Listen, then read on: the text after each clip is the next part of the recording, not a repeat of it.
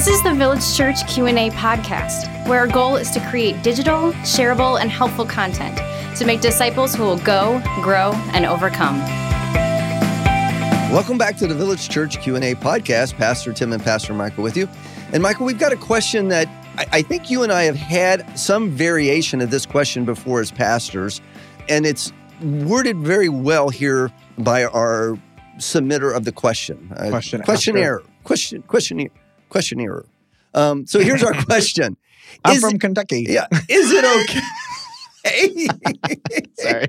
Oh my goodness. Right. Is it okay to have my primary Christian community not not be in my church?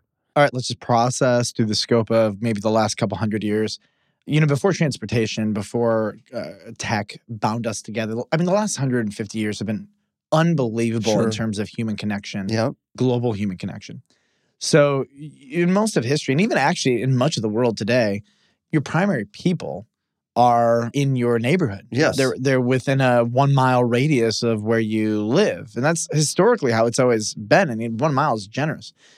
Imagine a world where you live in a city and there's one church in that city. Right. And if you're a believer, you go to that church. And that's the way it was in the early days. Right. And if you wanted Christian fellowship, you got it with the other believers who were in your community. And then in America, denominations started popping up. And so you might have been Lutheran or Methodist or whatever else. And and so you'd go to the Lutheran church or the Catholic church or the Methodist church. And the idea of having your quote unquote Christian community not be in your church wasn't even a plausible Right. idea. That was just standard. So enter the last, you know, 100 years of technological revolution, the rise of the parachurch, the rise of Christian businesses. I think about my life, okay?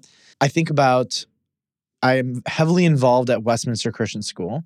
I'm on the board there. I love the board. I'm, I have community and friendship with some of them, and I like them all. You know what I mean? But like, there's some of them that we communicate on a regular basis, and then there's parents of kids in in the classroom. Right? It's a Christian school, so we have Christian parents, and they go they go to different churches, and and then uh, I'm also at Village Church, and I love my community, Village Church. I would say Village Church is my primary community, so I spend most of my time with. But then I look at my like next door neighbors, Tom and Sharon. Yeah. Uh, they go to they go to Mission Church, and uh, we are great friends, and I love them, and they're also part of my community. And but we go to different churches, and uh, I think about uh, all these different opportunities where it's very plausible that my best friend in the world may not go to my church. Uh, I think about my pastoral community. I've got um, buddies who are friends and they're pastors, and they don't go to Village Church, and we get together, and and so that's a different community, and and, and we don't go to the same local church, and and so here's what I would I, I'm just trying to empathize for a moment to say that this cultural moment is categorically different than anything else we've dealt with in the vast amount of human history, and even what's happening around the world, generally speaking. The the vast majority of humanity uh, is bound by their local community. So, right. but that being said, there's a couple of values, and this is where I don't want to be a legalist. Maybe if I could give some big picture values.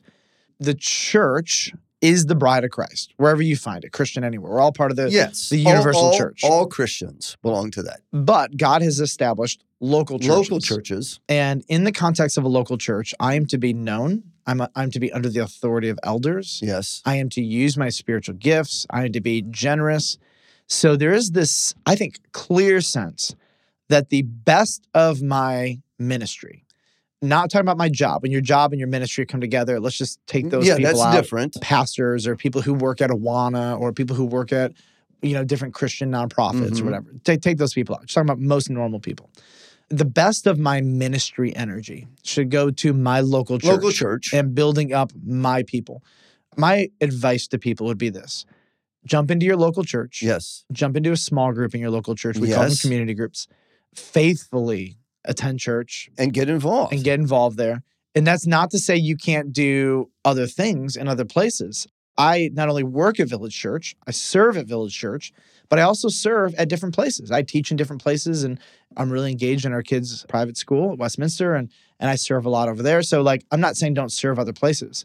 I am just saying though that like the first of your offering, the first of your ministry right. should go to your local community. But there are some circumstances that are just a little bit different. I can imagine a world where uh, you go to work at a Christian organization and they are really legitimately your best friends. And you all go to Mhm. different churches Yes. and you're in small groups. But truth be told, when you go on vacation, you're going to call them and say, let's go on vacation together. We've Yeah. known each other for years. And and so this isn't about legalism. I would I would say it's more about just making sure that we give primacy and priority to the local church. I think that's the key that a Christian's primary Christian community should be in their local church. The Bible talks about a local church as a family, it should function as a family.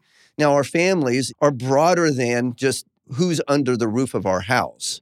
But for the most part, that's who I'm going to connect with the most is those that are living in my own home. Yep. And the same thing would be true in your local church. The reason that you plug into a local church or the reason you jump into a local church is because you agree with the doctrine, you agree with mission, and you love and support those that also call that church their home. And you want to not only speak into their life and make a difference in their life and their ministry, but you want them to do the same thing for you. But we live in a unique time in history where we can have Christian friends and Christian influences far beyond what is in our local church today. And we can have it uh, both physically, where we're getting together with other people. You know, I have a, a guy that lives not too far from me. He goes to one church and is very faithfully serving there and been involved there for 20 some years. But Village Church is his second home. And he says that. He says, This is my second home. He jumps into Bible studies, he goes to our men's studies, he plugs into different activities and events at Village Church. So for him, that's his second family. I think it's not a either or, I think it is a both and, but there is a primary place to connect. Cool. Yep. Totally agree. Here's a, a, a fun question for our, our next one. Yes, When I leave a church and I want to come back, what should I do? that is a great question. It's loaded, it's real, it's common. Let's talk about that.